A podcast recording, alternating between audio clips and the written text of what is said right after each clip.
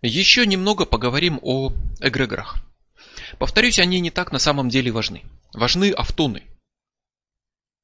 Эгрегоры – это важная ступенька, не финал, не цель системы, не конечный результат, не то, чем все объясняется, а ступенька. Но эта ступенька должна быть прочной, поэтому поговорим о них, уделим им достаточно много времени и надо проявить какие-то тонкости прояснить и устранить заблуждения. Тут очень много расхождений. Что только не говорят, что только не думают об эгрегорах.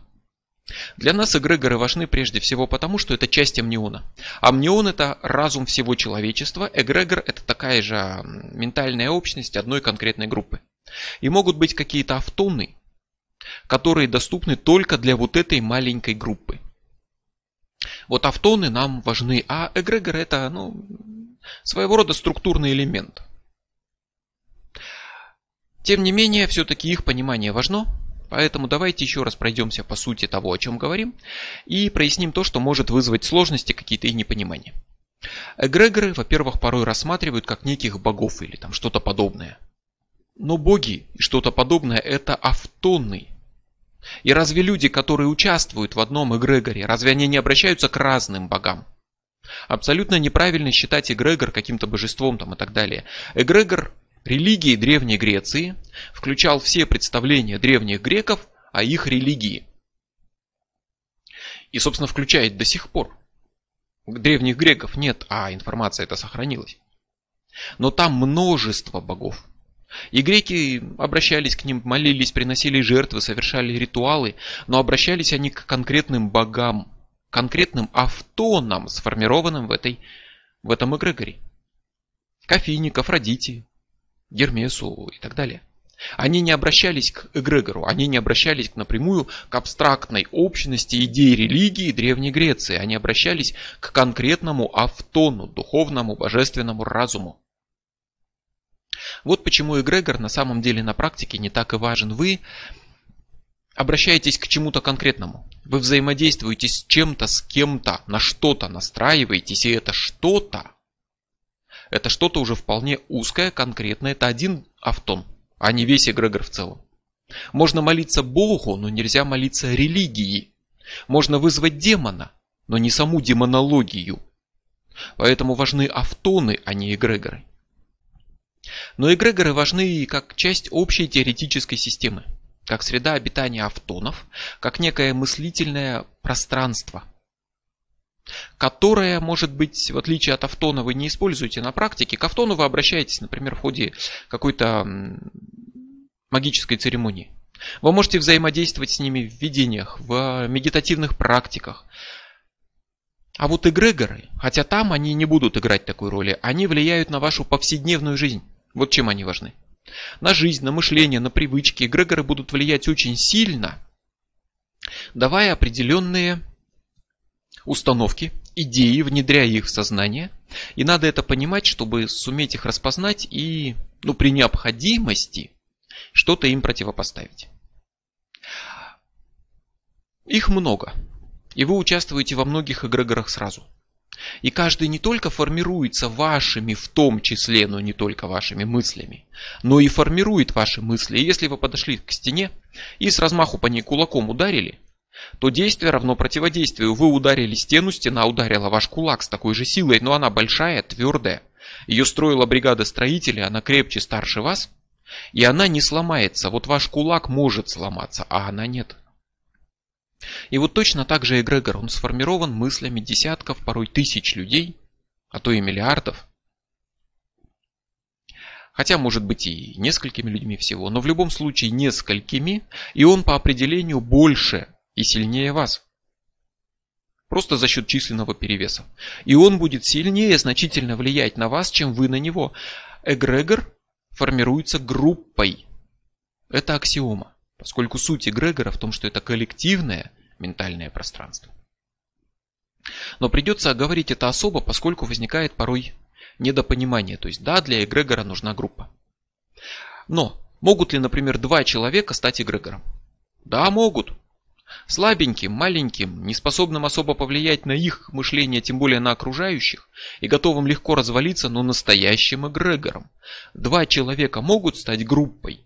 Может быть коллектив из двух человек, да. Соответственно и эгрегор, коллективное мышление из двух человек в принципе быть уже может.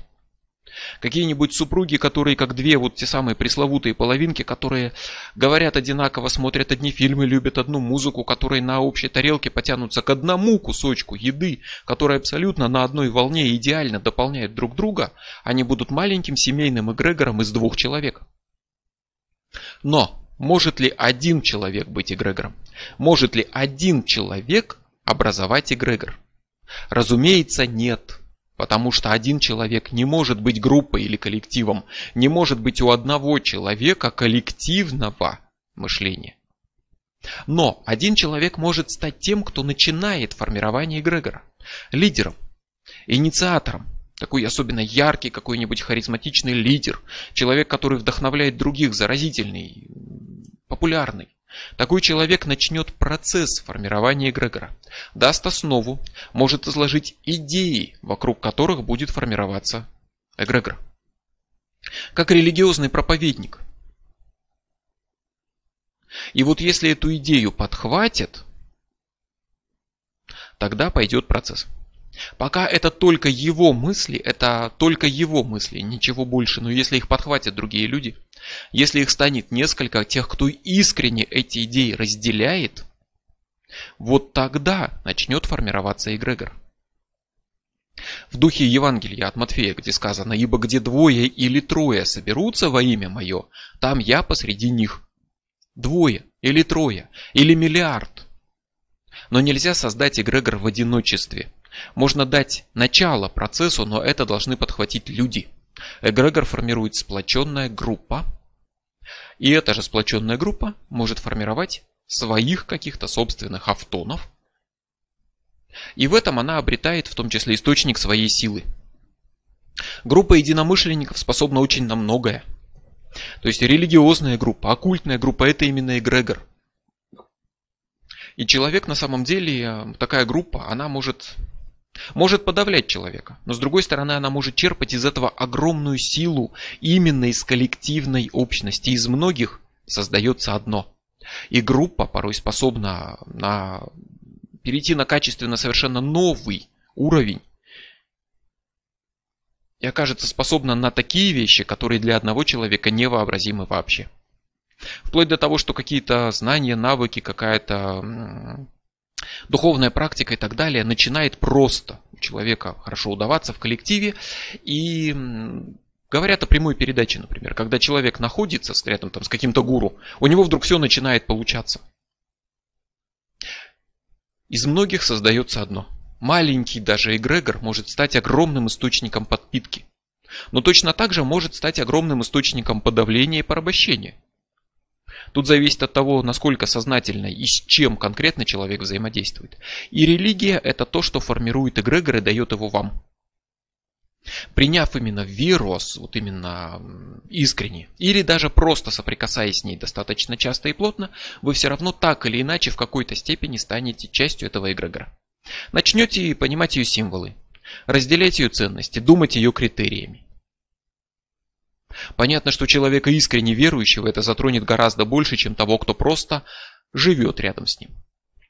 Армия – это то, что формирует эгрегор и дает его вам. И военный знает, как ответить, как себя повести, у него свои ценности какие-то и так далее. Общие для всех. Партия, банда, сплоченная компания, группа игроков покера, они все формируют свой эгрегор. И дают его каждому, кто в нем находится. Но если вы просто надели военную форму, подошли к офицеру, гаркнули «Здравия желаю», все.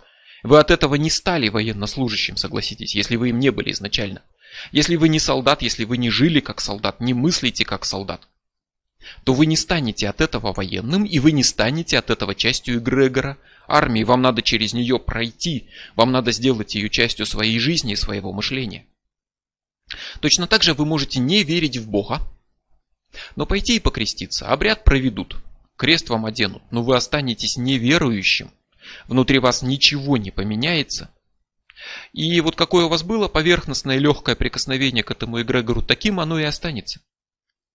Вы не станете настоящей частью этой ментальной общности, не изменив свое сознание, не приняв это действительно мышление этой общности, этого эгрегора до глубины души. Это процесс, затрагивающий самые глубокие механизмы психики, поэтому нельзя просто в любой момент подключиться к эгрегору, а потом пойти и отключиться. Это вам не розетка, куда можно зарядник для телефона включить и выключить.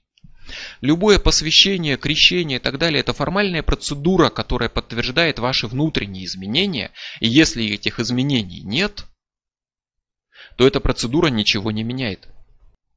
Вот эта сама процедура формальная, она может помочь вам влиться в эгрегор. Да, но только помочь. Вы не станете его частью по-настоящему глубоко, пока внутренне его не примете, пока вы не, сделаете его частью своего бессознательного. И если даже вы живете просто в России, где, повторюсь, сильно влияние христианства, вы постепенно им пропитываетесь понемножку, и вы немного, даже будучи атеистом или буддистом или кем-то еще, вы немного все равно соприкасаетесь с, с э, эгрегором христианства. Но если вы вдруг решили объявить себя даосом, просто объявить себя не хватит, чтобы влиться в даосский эгрегор. Недостаточно прочитать книжку и сказать «все, я теперь даос». Нет. Придется не сказать, а стать им на самом деле изнутри. Придется изучить даосизм, причем не как отвлеченную там, академическую дисциплину, а практиковать даосизм. Искренне принимать даосизм, жить как даос, учиться мыслить категориями даосизма – не запоминать определения из словаря, а именно мыслить. Вам придется на самом деле стать даосом. Вот тогда вы вольетесь в эгрегор даосизма. И вы войдете в это ментальное пространство, и вы сможете установить контакт с многочисленными божествами даосизма, с их автонами. И вот это необходимое условие. Пока у вас нет связи с нужными эгрегорами в той или иной степени проработанной, пока у вас нет связи с нужными архетипами и так далее, вы не сможете установить связь с автонами. С богами, демонами, духами. Вы должны быть на территории обитания автонов, чтобы контактировать с ними. Если вы просто в словаре прочитали про какого-то неведомого вам бога, ну и что толку, вы не сможете к нему обратиться. У вас нет с ним никакой связи. Вы не сможете просто так на ровном месте призывать богов даосизма.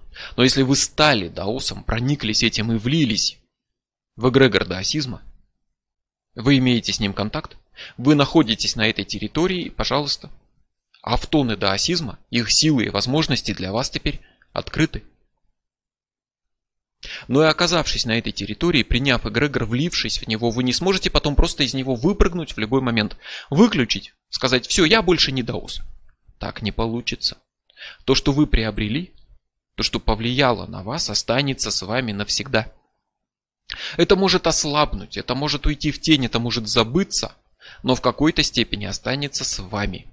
Поэтому бесполезно, например, пытаться проводить некое раскрещивание. Как говорят, что человек покрестился, решил заняться там колдовством, надо сделать раскрещивание. Обратно все отменить не получится. Вы не можете отменить посвящение, вы не можете отмотать назад вы можете провести обряд чисто как для психологической поддержки фактически, снова как формальность, которая что-то там подтверждает и к чему-то мотивирует. Но вы не можете отмотать назад все психологические механизмы в самом вашем глубинном бессознательном, связанные с христианством.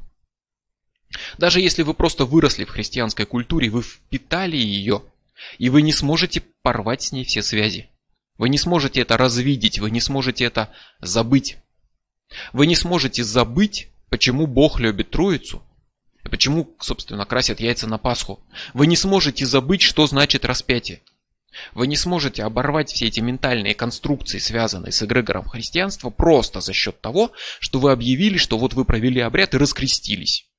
Это может вас психологически успокоить и тем самым помочь ослабить связи, перестать думать об этих связях, перестать их поддерживать. Но до конца они никогда не исчезнут.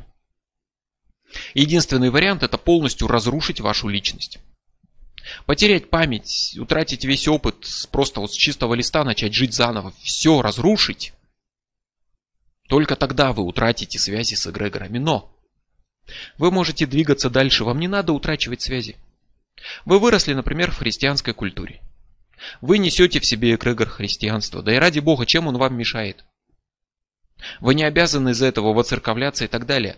То, что он в вас есть, это то, что в том числе то, что сделало вас собой. Это неотъемлемая часть вашей личности. Вы не, не надо пытаться вырезать из себя кусок, если вы решили, например, стать буддистом. Становитесь буддистом. Не пытайтесь отмотать назад, идите дальше, на следующую ступеньку. Впитывайте новую культуру, новую религию, принимайте новые посвящения, входите в новые эгрегоры, формируйте новые ментальные конструкции, поднимаясь на ступеньку выше, а не пытаясь часть себя разрушить и отмотать все назад. Потому что без всяких проблем в вашей голове уживается все то, чему вы не мешаете уживаться. Был пример с двоеверием в Исландии, когда люди были сразу и христианами, и язычниками. И каждый человек связан со множеством эгрегоров самого разного уровня всю свою жизнь. Это нормально. Это во многом основа культуры человеческой, основа самой жизни в обществе, потому что вне всех эгрегоров вы, собственно, не сможете ни с кем взаимодействовать. Вы не будете разделять ни, никаких общих идей, вы не сможете понять ничью шутку и так далее. Потому что вы, если вы вне всего этого, то все это для вас совершенно чужое. И проще всего на самом деле влияние, такое вхождение в эгрегор идет у детей. Поскольку сама суть их сознания – это легкость в обучении. Способность усваивать новое. Сензитивные периоды дети очень легко в нужном возрасте учатся ходить. Или учатся говорить Изучают не только язык, а саму идею языка. А потом время прошло, и очень сложно выучить новый язык. Дети, их суть в том, что они формируются, они учатся. Учатся ходить, говорить, учатся жить среди людей, учатся понимать людей. Учатся правильно с позиции окружающих их взрослых мыслить. То есть они как раз таки вливаются в эгрегоры. их юнум пока еще слаб, не сформирован но с другой стороны, он и не закостенел в каких-то идеях. В каких-то представлениях и дети легко поддаются влиянию. И поэтому избавиться от привытого в детстве сложнее всего. Поэтому, с другой стороны, детские травмы какие-то и так далее самые определяющие в жизни. И очень многое тянется именно из детства, но главное, что как только ребенок понимает про себя, вот я мальчик, он получает общую человеческую идею мальчика, общую с другими людьми. Можем сказать, что он становится частью эгрегора мальчиков. Он говорит в какой-то момент «я русский» или «я китаец». И он осознает себя частью этого эгрегора. Он принимает те ментальные конструкции, которые общие для всех русских или всех китайцев. То есть хотите отключиться от эгрегоров, вам придется уничтожить все это, стереть личность и буквально снова превратиться в новорожденного. И эгрегоры, вопреки тому, что иногда тоже говорят, это, повторюсь, не боги, не что-то подобное, это область их обитания, поэтому они не паразиты в том числе, не вампиры, которые высасывают из вас силу. Это и не высшие разумы какие-то, которые там стоят и всем правят, хотя их так описывают. Это просто области коллективного сознания, это среда обитания автонов. А вот автоны уже могут быть богами, вампирами, паразитами, высшими разумами, чем угодно, и всем этим сразу. Вот им можно приписать какую-то ограниченную, но волю и разум. По крайней мере, самым развитым из них. А эгрегор это просто пространство амниона, его страны и города. Неразумные, неживые, естественно, не имеющие воли, но имеющие очень большое влияние на человека. Поскольку это ментальная общая среда, коллективная. А окружающая среда, она всегда имеет большое влияние. Физическое, ментальное, неважно. Вот как влияют эгрегоры. Не как высший разум там или паразит. А как окружающая среда. А среда определяет, какие организмы в ней развиваются. И эгрегор, как ментальная среда, определяет во многом ваше сознание, транслирует содержащиеся в нем идеи, вкладывает их в ваше бессознательное, ваше, в разум каждого человека в нем. Это не нападение разумной силы, это влияние внешней среды. Обмен информацией это процесс двухсторонний. Идеи, идеи какие-то мысли, образы, наполняющие эгрегор, которые люди туда вкладывают, вот они же постоянно просачиваются обратно в сознание людей. Разум их впитывает, и в результате один и тот же человек, один юнум, может сформироваться в разные личности, обрести разное эго в зависимости от того, в том числе, какие эгрегоры с какой силой на него влияют. То есть, скажем так, в среде э, мусульман и в среде христиан он вырастет немножко разным человеком. И здесь не важны какие-то ритуалы там и так далее. Это просто процесс, который постоянно идет в фоновом режиме непрерывно. Прямо сейчас он идет в вас. Вы впитываете идеи, мысли, а поскольку они проникают через глубинное бессознательное, логика, разум может усомниться, обдумать, сказать, нет, что-то вот мне тут не нравится. Но эти идеи бессознательные, они приходят сразу из глубины, они минуют разумный вот этот контроль и проникают в сознание, скажем так, через заднюю дверь. И в результате они не осмысливаются, они не подвергаются критическому какому-то осмыслению, проверке. Они просто принимаются и кажутся само собой разумеющимися. Кажется, что ну, а как-то иначе разве может быть? Вот опасность, которую действительно несут с собой эгрегоры. Да, они могут быть источником огромной силы, но, повторюсь, они могут и подавлять. Они внедряют идею, которую сформировало общество, не вашу, а общественную идею. Общество ее поддерживает, холит, лелеет. Эта идея формирует эгрегор, или просто становится его частью, и вы становитесь его частью в ходе жизни, и она проникает, в том числе и в ваш разум, и слепо принимается как абсолютно истинная. И это не значит, что она неправильная. Идея может быть очень хорошей, здравой, полезной. Это не обязательно что-то зловредное. Но беда именно в том, что она принимается автоматически. Не осознанно, а автоматически. Поэтому если в ней есть что-то зловредное, вы этого не заметите. И этому вы тоже будете подчиняться некритично. Защита от этого – это осознанная жизнь. Познание себя, осознанность жизни, что дает в том числе критическое отношение к стереотипам и возможность понять, откуда же они в вас взялись. Но дело в том, что неважно, правильно эта мысль или нет. Важно, что все автоматически принимаемые вот такие эгрегориальные идеи выглядят всегда хорошими, правильными, несомненными. И кажется, что иначе быть не может. То есть эгрегориальная идея – это идея какая-то, мысль, мысленная установка, которая диктуется эгрегором, которая впитывается бессознательно и принимается на веру как несомненная и очевидная. Если идея принята автоматическим разумом, то автоматически кажется, что иначе и быть не может. Поэтому верующий может быть уверен, что вокруг все верят в Бога. Ну, не все в правильного, но все верят. И смеяться, услышав, что кто-то, оказывается, где-то до сих пор еще считает, что существует эволюция. Да вы что, это же давно все развенчано, все же от Бога. И, и он поражается, узнав, что, оказывается, есть люди, которые действительно не верят и которые говорят об эволюции. Потому что он привык свои идеи считать абсолютно несомненными. Ему даже в голову не приходит, что у кого-то может быть иначе. Поэтому порой даже какой-нибудь наркоман считает, что все вокруг наркоманы. В том числе и потому, что он с другими не общается.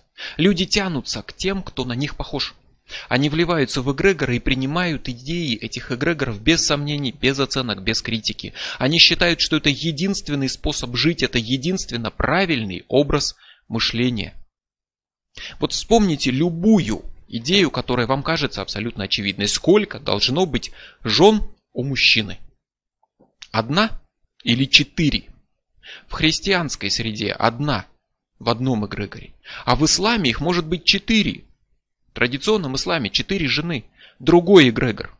И для нас это само собой разумеется, а для них то. И для нас понятно, что женщина ходит в юбке с прической и так далее. Ну, само собой, а что не так? Опять-таки, в эгрегоре ортодоксальных мусульман, например, это вызовет возмущение. Она выходит с, непокрытыми, с непокрытой головой, без платка. Это недопустимо в их эгрегоре. И для них эта идея тоже само собой разумеющаяся. Для нас одна, для них другая, для третьих третья. Допустимо ли самоубийство? С какого возраста допустим секс? Допустим ли инцест? Вот это на самом деле очень щекотливые вопросы, потому что это вопросы эгрегориальных идей. Если их начать обсуждать, то в тот момент, когда кто-то отклонится от стандартной общепринятой точки зрения, он вызовет огромную бурю возмущения, потому что это эгрегориальные идеи. Оспаривать такие вещи значит покушаться Даже не просто на общественную мораль, на суть мышления, на самого суть самого мироздания, на истину. И не, дело не в том, хорошие это вещи или плохие. Эгрегориальные идеи могут быть смертоносными, могут быть благими, но они всегда кажутся абсолютными истинами. А любое покушение на них отклонение кажется абсолютным святотатством. Но это ни в коем случае не истины, не законы природы, не то, как только и может жить человек. Покушение на них это не и моральный упадок и разрушение человечества. Это эгрегориальная идея, это просто мысли, укоренившиеся в коллективном ментальном пространстве отдельной группы людей, и этой группой диктуемые. Для средневековой Японии самоубийство самурая было не просто допустимо, возможно, оно было делом чести. А древние египтяне не видели ничего зазорного в том, что они женились на своих сестрах. У них процветал инцест, и их это устраивало. У них был другой эгрегор. И их эгрегориальная идея говорила, что это нормально, когда фараон, например, собственную сестру взял в жены. Для нас это ужас, для них нормально. Потому что это просто эгрегориальные идеи. И где-то прямо сейчас едят пауков, пьют смешанную с, э, с молоком кровь. Где-то в Индии Акхори, то есть последователи радикального тантрического течения Акхора, живут сейчас прямо где-то среди погребальных костров и едят мясо человеческих трупов. Исключительно из высших религиозных и духовных соображений. И для них это все нормально. Для людей, которые несут совершенно вот соответствующие эгрегориальные идеи. Для вас это дико? Да. Почему? Потому что этот эгрегор для вас чужд. Вы не Акхори. У вас свой эгрегор и свои эгрегориальные идеи, а чужие представляются вам абсолютно дикими. Но точно так же кому-то ваши идеи представляются дикими, ужасными, нелепыми, и то, как вы живете, кому-то покажется моральным упадком, разложением и крахом всей человеческой цивилизации, потому что ваша жизнь не отвечает его эгрегориальным идеям. Каждый эти идеи воспринимает как норму, потому что норма – это то, что делает большинство. Ходить в брюках – это норма для мужчины. Ходить в юбке – это не норма для мужчины. То есть, ну, в нашей культуре не воспримут мужика, который идет по улице в юбке. В пиджаке, с кейсом, в мини-юбке приходит на заседание совета директоров. Это дикость. Потому что это не соответствует нашим эгрегориальным идеям. Почему? Ну потому что большинство так не делает. Наш эгрегор говорит, юбка для женщин. А вот у шотландцев есть мужская юбка, килт. Это по сути своей именно юбка, но это мужская юбка. И для шотландца носить килт – это абсолютная норма. Может быть сейчас это не так популярно, но тем не менее. Почему? Потому что так делают все шотландцы. Но почему так делают все шотландцы? Потому что в эгрегоре шотландцев, которая прописывает, каким должен быть настоящий шотландец, прописана вот эта эгрегориальная идея.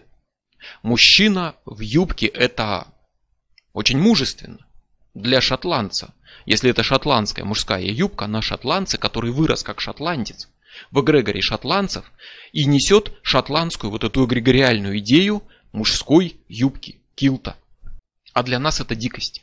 И это не что-то абсолютное, это просто то, что диктует эгрегор. Хотите понять, что он вам закладывает в голову? Хотите это контролировать, не принимать это вот автоматически то, что дают, а мыслить самостоятельно? Вот для этого придется осмыслить свои эгрегориальные идеи. Придется научиться перестать воспринимать их как должное и начать задавать вопросы. Осознавать, подвергать сомнению даже очевидные вещи. Подчеркиваю, не отбрасывать, не поднимать против них мятеж, а именно осмысливать очевидные вещи. Задаваться вопросом, почему так, зачем мне это, может ли быть иначе. И если становится понятно, что это прекрасная эгрегориальная идея там и так далее, традиция, обряд, закон, то ради бога, пожалуйста, не надо ее нарушать. В конце концов, что нельзя ходить по улице, там, расстреливать людей из ружья, это тоже эгрегориальная идея. Замечательная, полезная. И стоит ее соблюдать. Дело не в том, чтобы отбросить, дело в том, чтобы осмыслить.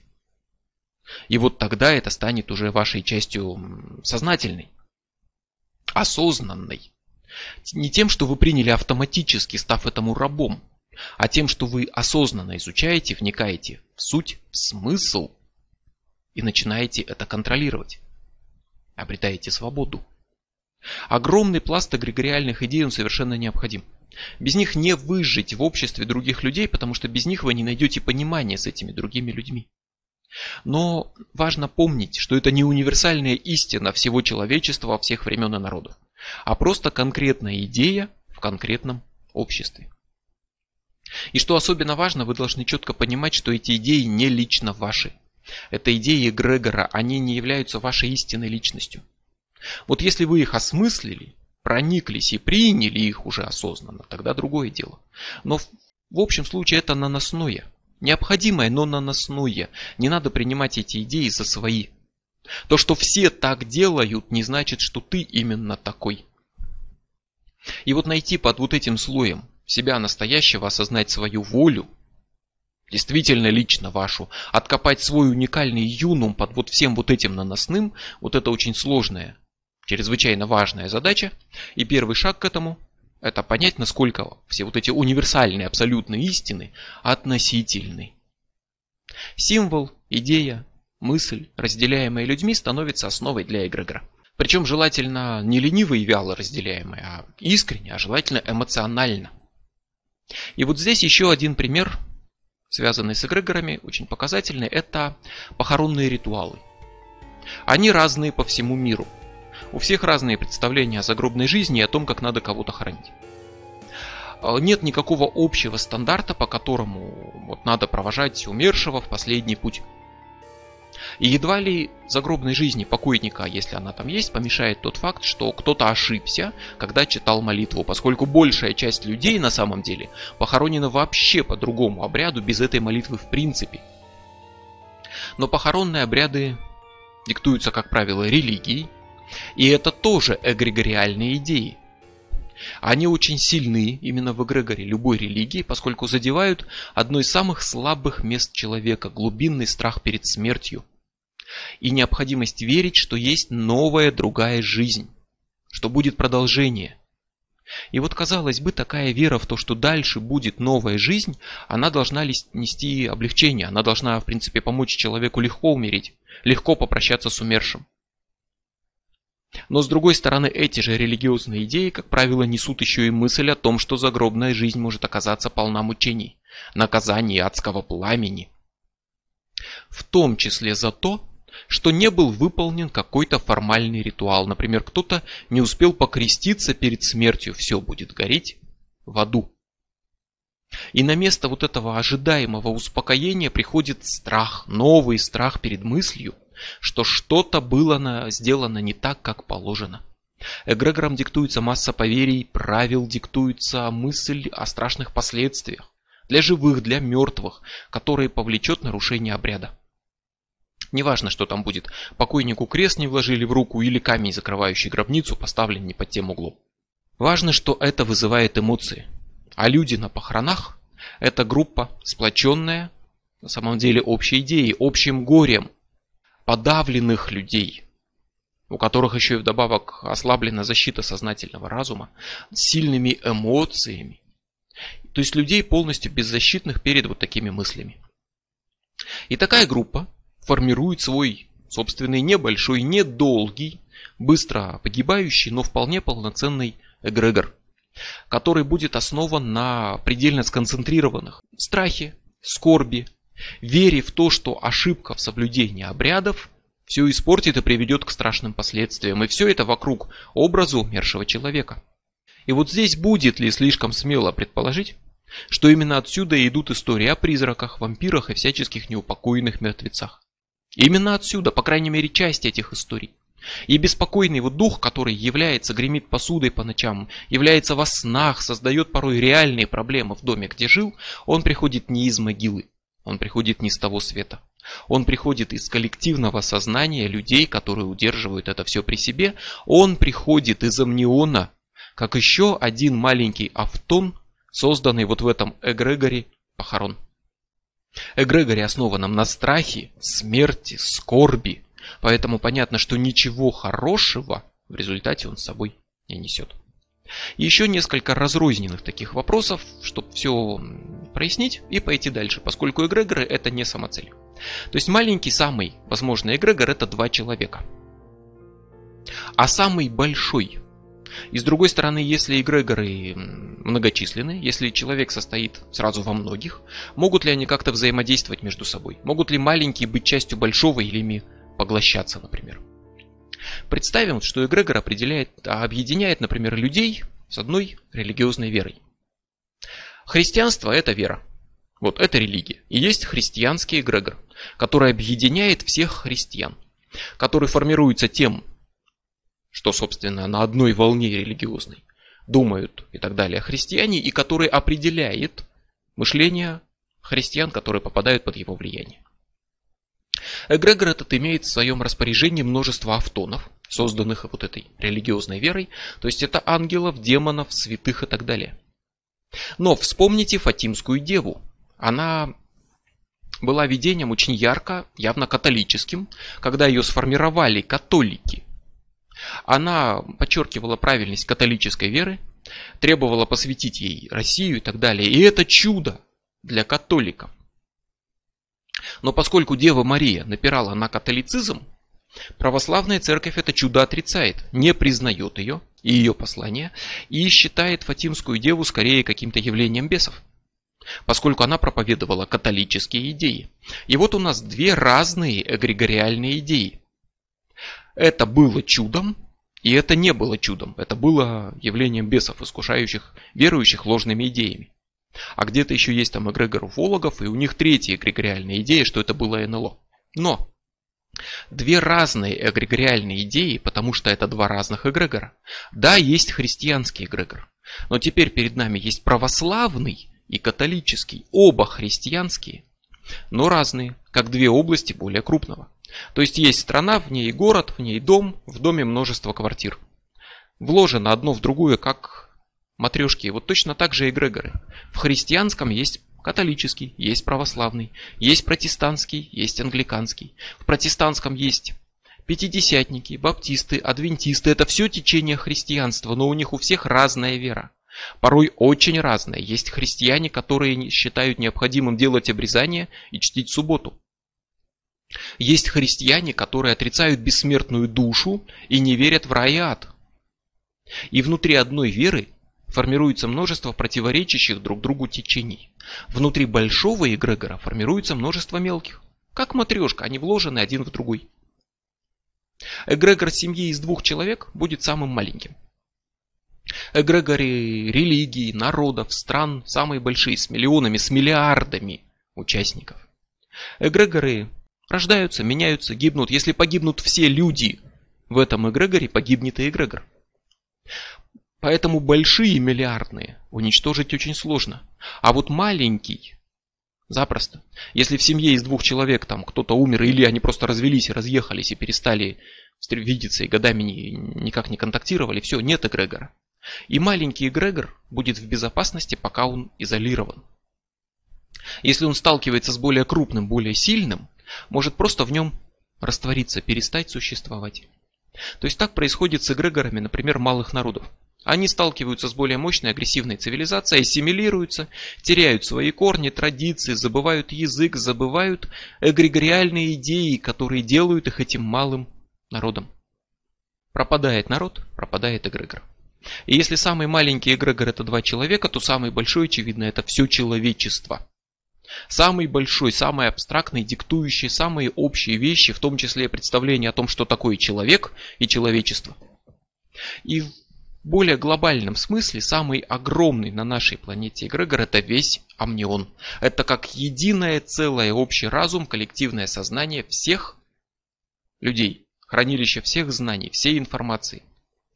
Всего, что было и будет – Информации, затрагивающей не только людей, но и до какой-то степени другие формы жизни. Один из отцов трансперсональной психологии, Станислав Гров, пишет, Индивид может выйти за границы чисто человеческого опыта и подключиться к тому, что выглядит как сознание животных, растений и даже неодушевленных объектов и процессов. В предельном случае можно слиться с сознанием всей планеты. Осознание всей планеты – это и есть а мне он. Но какие идеи могут стать основой для эгрегора? Только ли религиозные, нет, любые. Тут важно помнить, что идеи, они в головах людей. И эгрегор, он создается людьми, это не что-то заключенное в вещах. Говорят порой там эгрегор Таро. Но это значит эгрегор образованный совместным мышлением тарологов, использующих таро и мыслящих категориями архетипов карт. Эгрегор людей, не вещей, эгрегор тарологов. По сути, назовите его эгрегором Таро, но это значит, что его образовали люди, работающие с Таро своими представлениями о Таро. Эгрегор денег? Нет, деньги не мыслят. Эгрегор людей, связанных с деньгами. Финансисты, инвесторы, люди с калькулятором вместо сердца, которые постоянно считают прибыль. Вот они образуют эгрегор, скажем так, финансистов своими представлениями о деньгах. Эгрегор от людей, не от вещей. Думаю, понятно, что когда президенты собрались там обсудить условия прекращения войны, они имеют кое-что общее. Они имеют власть. Право принимать решения, отдавать приказы. Они привыкли распоряжаться чужими судьбами. От одной подписи на документе может зависеть жизнь миллионов людей. Это власть. Она накладывает отпечаток на личность. Король Людовик XIV говорил, Франция – это я. И, видимо, не мог себе представить, что его интересы, это только его, что интересы людей, страны, народа могут с его не совпадать. В его глазах он был воплощением всей Франции вообще. Это власть. И люди с подобным мышлением станут частью эгрегора людей, сплоченных вот такой идеей власти. И это можно назвать эгрегор власти. Но это не значит, что он дает власть или что-то еще. Это значит, что он сотворен мышлением людей, у которых во главе угла стоит власть. Люди первичные, только через людей идет формирование эгрегора. А некий предмет, деньги, власть, религиозный символ, может быть просто тем, вокруг чего люди его формируют. Вопрос в том, всегда ли может образоваться эгрегор вокруг какого-то предмета. Вот это зависит от того, насколько предмет способен определить мышление людей, повлиять на них, стать определяющим для их именно мышления. Если человек там купил на рынке рубашку неизвестного производителя, вряд ли она для него настолько важна, что он будет превращать ее в культ, и она начнет влиять на то, как он мыслит. А вот мотоцикл там Харли Дэвидсон да, называют культовым. Потому что это реально культ. Не религиозный, но по сути культ поклонения вещи во многом. Может быть это касается не всех, но это культ со своей эгрегориальной идеей, что Харли это круто. Так считалось не всегда. Было время, когда считалось наоборот как раз. Но началась активная реклама, пропаганда, поддержка американским правительством тогда умирающего практически американского мотопрома. И чтобы спасти отечественную промышленность, власти США взвинтили пошлины на ввоз японских мотоциклов и начали мощную пропагандистскую кампанию. Используя популярные среди американцев эгрегориальные идеи патриотизма, убеждая их, что патриотично ездить на отечественные марки. Патриот – американец. Не покупай японское, покупай американское, звездно-полосатое. Это круто. Прошло время, Харли выжил, и средство передвижения стал для кого-то, для носителя этой эгрегориальной идеи, символом. И компания Harley Davidson не продает средства передвижения, она продает идею. В компании говорят, что продают людям третье место. То есть есть работа, есть дом, а есть третье место. Третье самое важное место в жизни. Это не что иное, конечно же, как только мотоцикл Харли. Не средство передвижения, а образ мотоцикла, который меняет человека, его жизнь. Только ты, Харлей, дорога. Мотоцикл тут не транспорт, а такое средство медитации, психотерапии и духовного роста. Вот в этой эгрегориальной идее. Этот ключ к миру, где не важен твой возраст, вера, цвет кожи. Это такое мировое братство тех, кто в седле того самого Харлея. Если, конечно, у них есть на это деньги. И поклонник именно этого мотоцикла, ярый, убежденный носитель вот этой идеи, становится частью этого эгрегора. Не эгрегора мотоцикла, а эгрегора мотоциклистов, поклонников Харлея, которые его формируют вокруг эгрегориальной идеи, связанной с Харлеем. И он принимает эту идею, что это не просто транспорт, Не, как говорят в ГАИДа, механическое транспортное средство, а стиль жизни, свобода, третье место, значимое в твоей жизни. Остальным все равно. Дед в деревне посмотрит на какой-то безумно дорогой там блестящий чоппер, скажет, ну и как мне на нем картоху с поля возить? Сядет на свой Урал с коляской и поедет, потому что он не часть этого эгрегора, у него нет этой эгрегориальной идеи, сформированной вокруг одной марки мотоцикла с помощью активной рекламы и продвижения его как идеи, воплощающей некий образ жизни. Идея эмоционально насыщенная, за счет чего обожаемый предмет становится центром формирования эгрегора. Еще один вопрос по эгрегорам. А что на Луне? Вот космонавты прилетели на Луну, на Марс, на Альфа Центавру. Значит ли они, что они привезли туда свой эгрегор космонавтов, например? Да, привезли. Прилетели космонавты, привезли его с собой. Значит ли это, что они привезли с собой туда амнион, по логике да. У нас нет технической возможности отправить кого-то на Марс, чтобы он там провел ритуал, обратился к Автону, провел инвокацию, там, спиритический сеанс и так далее. Но вполне будет допустимо здесь представить амнион как такой кусок резины, который тянется за человеком. И если человек прилетает на Марс, то он растягивает амнион до Марса. Вот откуда уверенность, что это так? Оттуда, что на Земле люди не сразу все заселили. Происходило в меньших масштабах, но то же самое. Люди заезжали на новые территории, растягивали амнион, распространяли туда своих богов, духов, идей на новые места. Если мы прилетели на Марс, мы притащили амнион за собой на большее расстояние, но принцип никак не поменялся. Хотя, конечно, понятно, что в экипаже космонавтов на Марсе будет совсем немного людей, а массовость важна, и протянули тоненькую одну ниточку. На Земле у нас, скажем так, хорошо сотканный ковер коллективного разума, а там будет одна тоненькая ниточка, по которой достучаться до чего-то будет гораздо сложнее, поскольку помним про области, в которых распространяются идеи. Из-за чего, собственно, тульпы встречаются на Тибете – и гораздо реже можно встретить тульпу в центре Москвы. А в Канаде не просто будет найти того, кто видел в лесу русского лешего. Чем меньше людей принимают и транслируют информацию, тем медленнее она распространяется и, соответственно, становится менее доступной. Так появляются эгрегоры, и так появляются локальные автоны, привязанные к конкретным местам, к зданиям, группам людей. То есть духи местности, боги священной рощи, там призраки старых замков. Древние сильные автоны, они распространились давно по всему Амниону, по всему человечеству.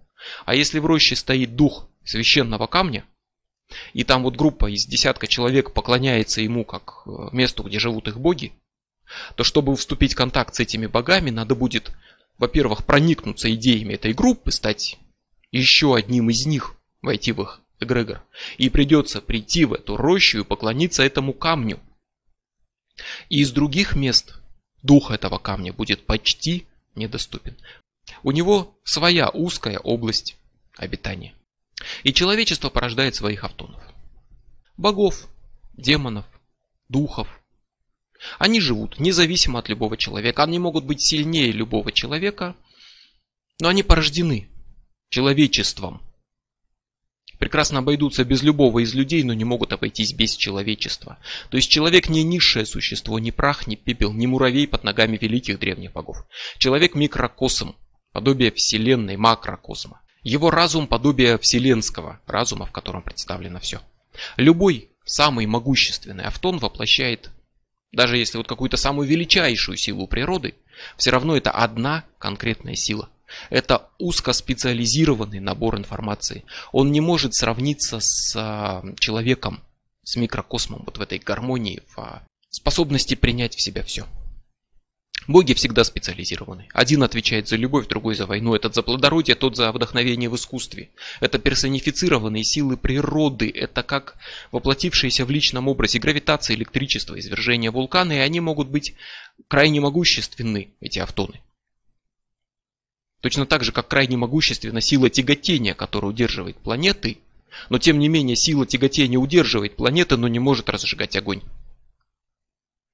Эти силы существовали всегда, объективно, безличностно, пока человек не дал им внешность, характер, не сделал их какими-то конкретными образами, им приданными автонами. Это персонификация.